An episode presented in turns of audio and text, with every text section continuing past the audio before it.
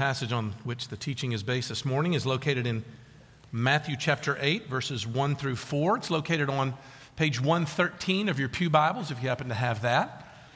Let's give our attention to the reading of God's word this morning. When he came down from the mountain, great crowds followed him, and behold, a leper came to him and knelt before him, saying, Lord, if you will, you can make me clean.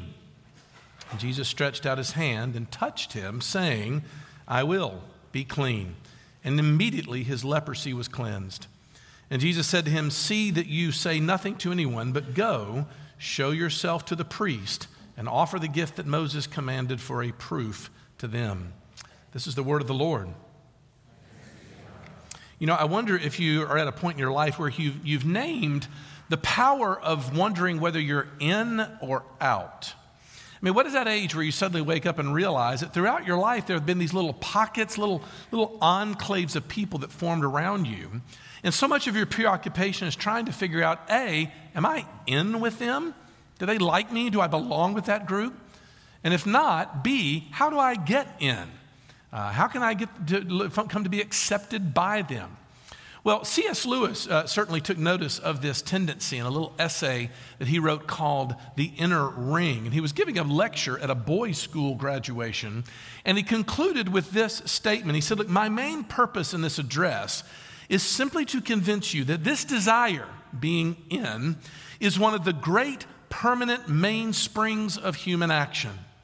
It is one of the factors that go into making the world as we know it this whole pell mell of struggle, competition, confusion, graft, disappointment, and advertisement. And if it is one of the permanent mainsprings, then you can be quite sure of this. Unless you take measures to prevent it, this desire is going to be one of the chief motives of your life from the first day in which you enter your profession until the day when you are too old to care. I love that phrase, the great permanent mainsprings of human action, uh, because that means that the desire to be on the right side of whatever line you set up for yourself that puts you inside some group uh, comes with the equal horror of realizing that you are on the outside. And they, whoever they are, are probably making fun of me. They're condescending to me. And I am a resident of the outer darkness, a loser. That's how we feel.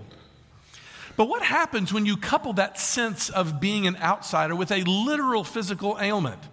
Uh, if you think about it, I mean, the last 30 years of social justice in our world have gone a long way to make sure that no one with a physical handicap is denied basic access to life. We have ADA required wheelchair ramps and so on to ensure that we don't ostracize for people uh, for reasons beyond their control. But then you decide to host a worldwide pandemic, don't you? and all those rules went out the door. I mean, you remember, you know, we were so uncertain about the, the potency of COVID that we shunned each other, did we not?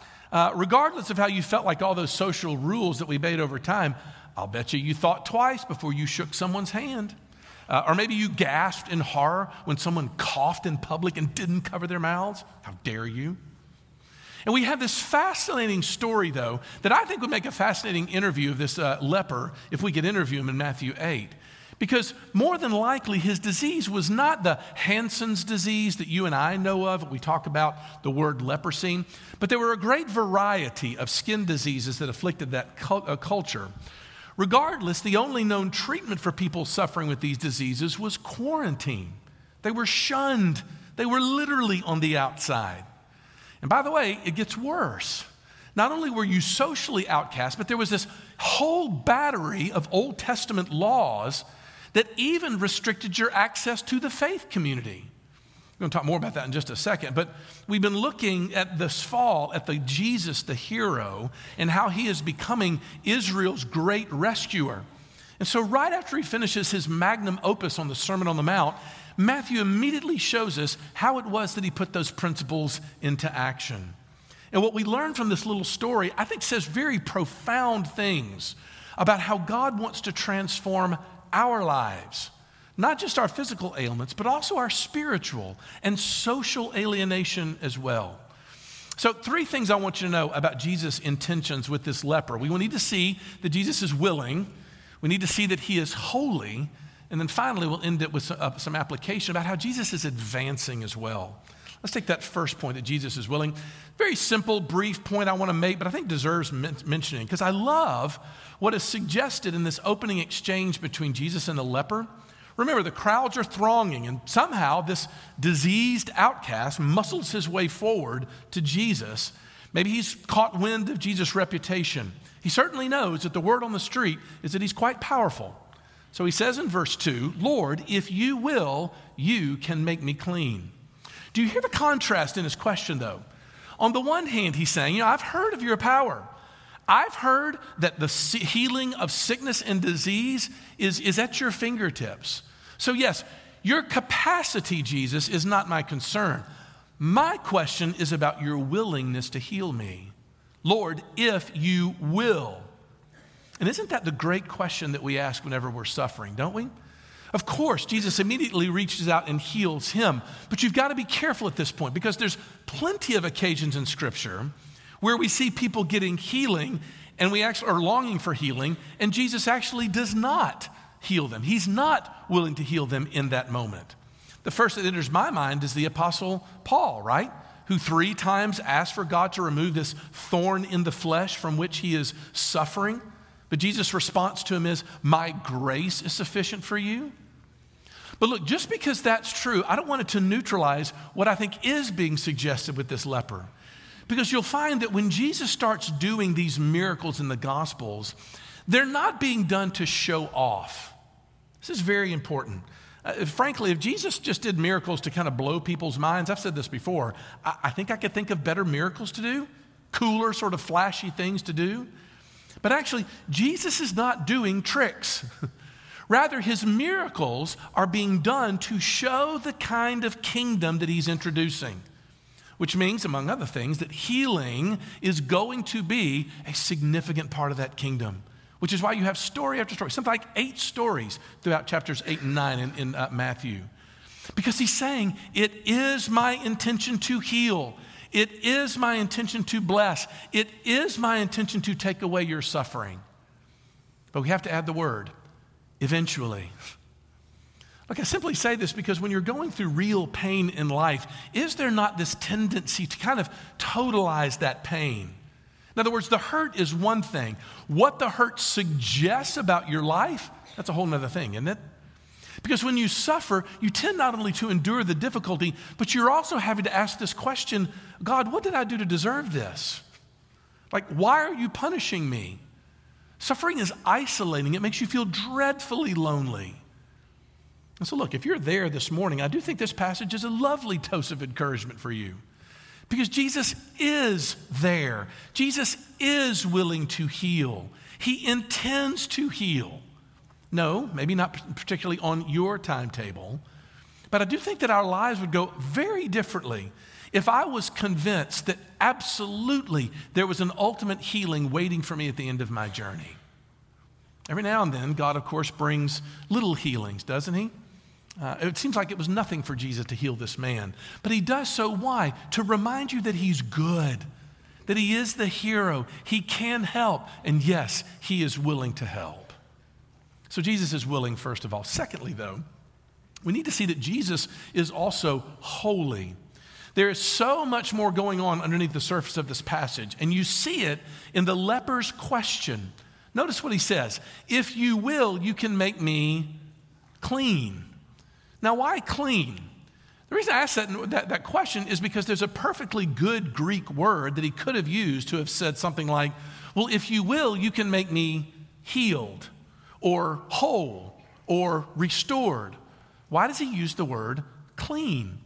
Well, in order to answer that question, you have to sort of delve a little deeper into the cultural world of these first century Jewish people and the way in which they dealt with skin diseases. In other words, you have to know the story that these people were kind of carrying around with them in order to grasp exactly what this sick guy is asking Jesus for. And it's a story that begins at the very beginning of the Bible itself. It says the world God created was good and perfect, but that humans messed it up.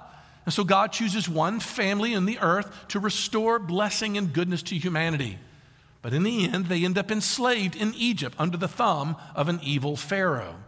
So God calls a guy named Moses to rescue the people out of Egypt And there they end up in the desert where God enters into a compact with them, a covenant with the whole people.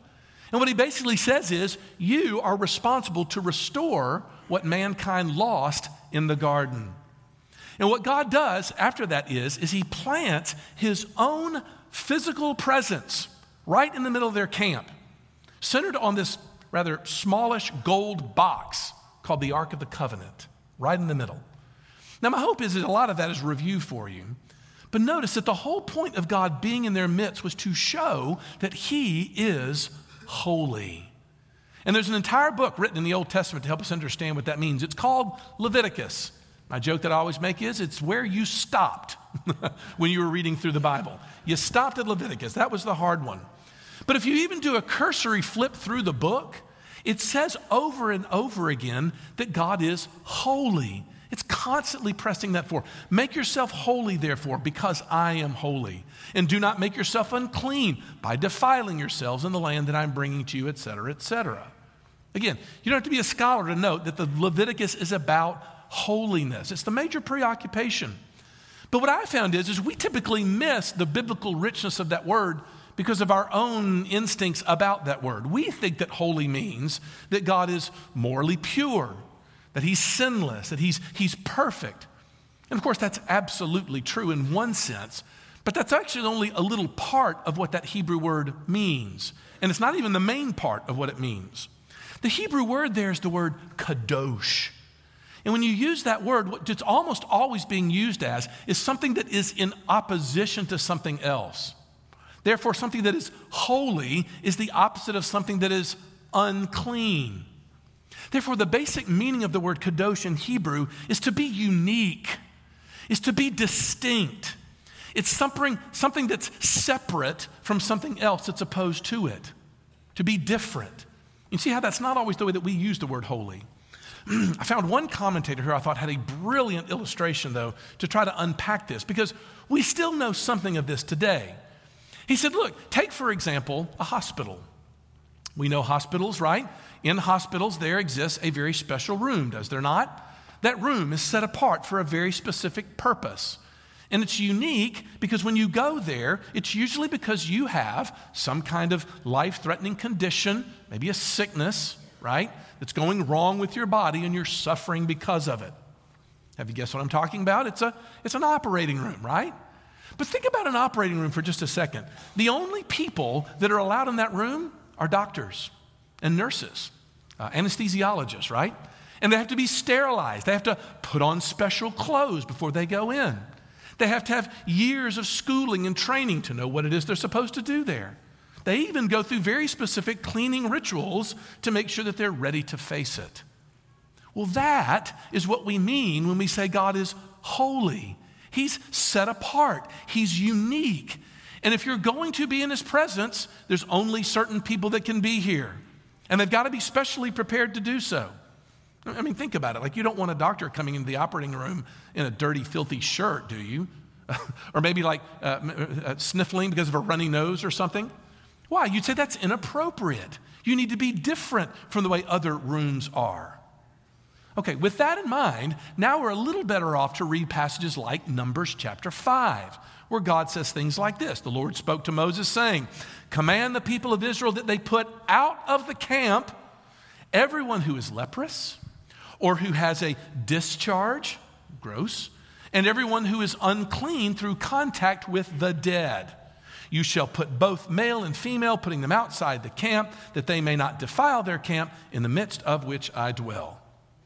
Weird, right? But I want to go there this morning. Bear with me just for a second. What he's saying is, is in that culture, if you had one of these various skin diseases, you were unclean. You were unclean also if you came in contact with someone who had a skin disease. Why? Well, simply because once you touch them, your body is now marked with death in it. As that skin is dying, it's not appropriate. That's not what we bring into his presence. Secondly, the passage also says if you are unclean, you are not to touch a dead body. Obviously, if dead skin is bad, a dead body is even worse. It's inappropriate for God's world. He's about the business of extinguishing death in his world. And then, thirdly, In that culture, you were unclean after you discharged any fluids from your body. Why? Well, bear with me. If you think about it, men and women have certain fluids in them, and when they come together on the marriage bed, they mix. Those fluids join together, and sometimes they create new life. Not all fluids, of course. Nothing happens when you spit on the ground because no humans are created when you do. But those fluids, God says, because they create people, are holy. They're holy. And therefore, when they leave your body, you become unclean. Wow. so you see, there's this whole symbolic cultural system that was set up to say something powerful about the God in whose presence they were in. Now, mind you, small little caveat being unclean was not the same thing as being sinful. It's not necessarily sinful to be unclean. As a matter of fact, we know that at least one or multiple times in an Israelite's life, you were going to be unclean. It's just the deal. Not every not necessarily was there guilt who applied to it. No, they were part of their culture and it was preaching a message to them. And again, we're not necessarily all that different. I found it more than a little fascinating in the midst of this topic this morning that no one came to church that I can see in a swimsuit. Why? It's inappropriate. It doesn't work here. However, put us on a beach uh, or maybe on your boat on a lake or something, it might be different, right? So that's what we mean, unclean. And there's this larger point, though, that now when you've got all that back history, right? When this man says, You can make me clean, do you see what he's saying? He's asking for more than healing. He's saying, I want my humanity back. Yes, I want the comfort of human touch, something he's probably been denied for who knows how long. But what he really wants is to be restored to his faith community, to be together with the people who love him. In other words, there's this dynamic connection between his physical needs that are matched by his emotional needs. And Jesus, of course, knows exactly what to do. Which leads me to my third and final point, and that is that we see Jesus advancing. Because this is where the story gets really cool. Look at verse 3. It says, And Jesus stretched out his hand and touched him. That's a weird way of talking. Why did he stretch out his hand and touch him? Most commentators make the point that they're trying to highlight Jesus' action here. But you got to remember, touching a leper is a great big fat no no in that culture. But what we find here in this healing goes way beyond the relief that he got from his leprosy, isn't it? And in order to really grasp this, we're going to have to go back to another Old Testament passage that I'm hoping you remember from, and that is from the book of Isaiah. Most famous passage in Isaiah, I would argue, is Isaiah 6, where Isaiah the prophet suddenly wakes up to this vision of Yahweh himself, the Old Testament God, there in the temple. And it completely undoes him. What does he do? He starts calling down curses on himself. It's so intense. Now, why would he do that? Well, we get this hint throughout because he's freaked out by these winged creatures that are flying around the throne. Those are not angels, by the way. Ask me about that later. But as these creatures are flying around, they say the same thing Kadosh, Kadosh, Kadosh. Holy, holy, holy is what they say. Isaiah there is in the midst of something totally unique, holy other, and it drives him to his knees. And what does he say? He says, Behold, I am a man of unclean lips. He says, I'm inappropriate. I'm outside. I'm a castaway. I wonder why. Well, I think it makes sense, actually. What is Isaiah's vocation? He's a prophet. What does he use in doing his prophecy? His lips.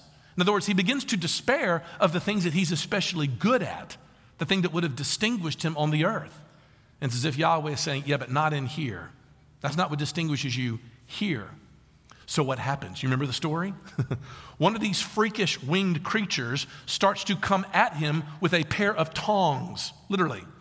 And he grabs a burning coal from the fire and starts to come at him, which you can imagine must have been equally intense. Isaiah had to be thinking to himself, Well, I guess that's it. It's a nice life. Good to see everybody. I'm about to get fried and toasted here by this creature. But that's not what happens, is it? Instead, the flying creature comes around, touches his lips, and he says, Your sins are forgiven. In other words, instead of incinerating him, it heals him, it purifies him. Okay, this is where it gets nuts. You see, Isaiah started by thinking that his uncleanness did not belong in the temple of the Lord's presence. But suddenly, his delight, he suddenly discovered that his uncleanness was no longer contagious, as it had always been. What was spreading, what was contagious, was God's holiness.